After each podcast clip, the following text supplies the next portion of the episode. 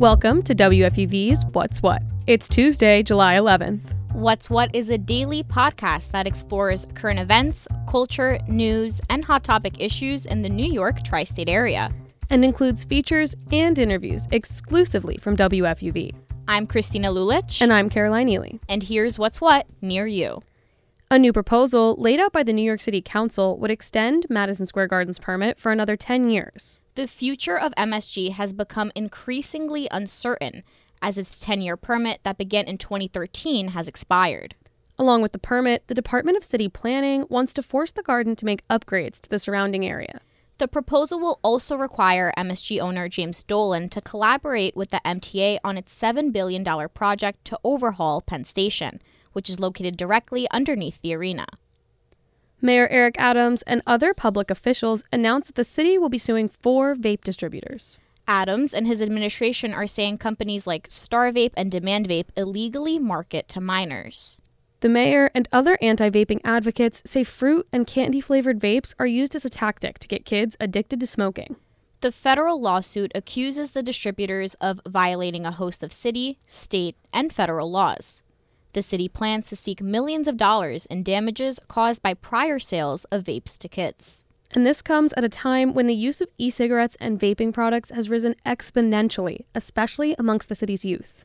According to a survey conducted by the FDA and CDC, about one in seven high school students reported that they use e cigarettes. New Yorkers can now get custom alerts about delays in their commute. It's a new email and text system launched by the MTA. Commuters can subscribe for alerts and choose which transportation lines they'd like to specifically know about. And alert subscriptions can be changed at any time to remove or include additional lines. Soon, the system will include information about elevator outages at stations and planned track work. You can sign up and get more information at the MTA's website. Reservations are now open for New York Restaurant Week. Over 500 restaurants across the five boroughs are participating this year. And with nearly 200 participating neighborhoods, there will be a diverse list of new cuisines and restaurants to try. The biannual program is now in its 31st year and has proved near and dear to the hearts of New Yorkers and visitors alike. Restaurant Week runs from July 24th to August 30th. Reservations can be made at nyctourism.com slash restaurantweek. New York City libraries have just released special edition retro hip hop inspired library cards. Starting on July 14th, patrons can get a special edition hip hop library card to celebrate 50 years of hip hop in its birthplace, New York City. The card is styled to look like a cassette case from the soundtrack to the 1983 film Wild Style.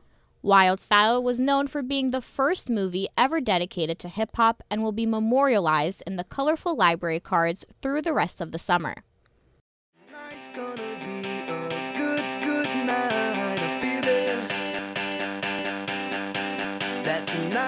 And on this day in 2009, the Black Eyed Peas went number one with their hit single, I Got a Feeling.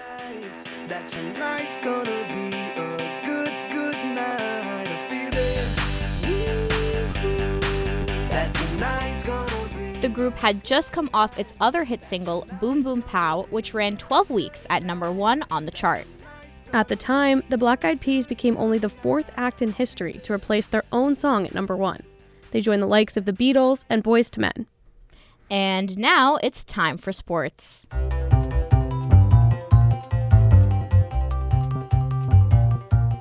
Every Tuesday, the What's What podcast is going to bring you the latest sports headlines with our friends over at WFUV Sports. And this week, we're joined by WFUV's Lou Orlando. Hey, Lou. Hey, guys. Great to be with you. Well, let's start with a little bit of talk about the MLB draft. After a few months of debate, we finally know who's taken the first overall pick. You said it. That was the big topic of discussion going into this draft. There wasn't really a consensus top pick. Ultimately, it came down to two LSU players starting pitcher Paul Skenes and outfielder Dylan Crews.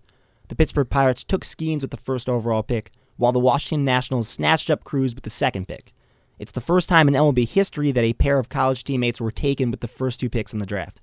Skenes is considered to be the best pitching prospect since Gerrit Cole and Stephen Strasburg, and Crews is a consensus top hitting prospect who absolutely dominated in one of the best conferences in college baseball.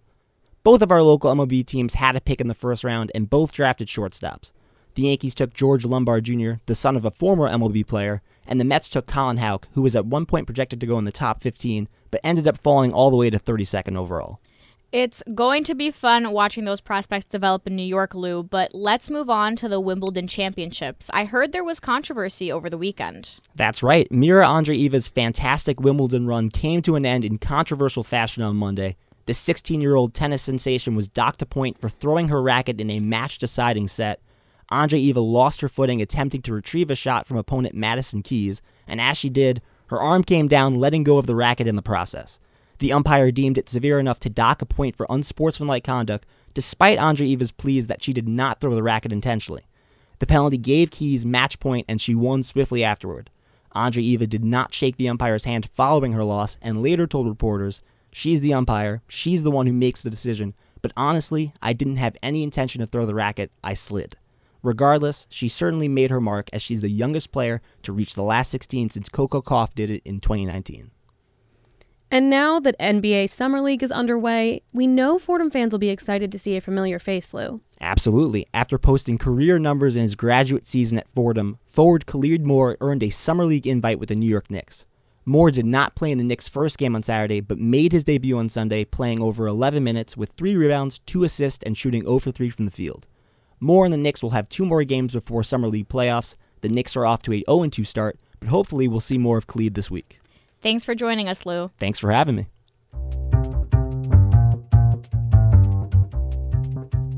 And that's our show for today. But you can check back with us tomorrow at 3 o'clock for more news, music, culture, and sports. And tell your friends they can find WFUV's What's What at WFUVnews.org and wherever you get your podcasts. I'm Christina Lulich. And I'm Caroline Ely. And that's What's What.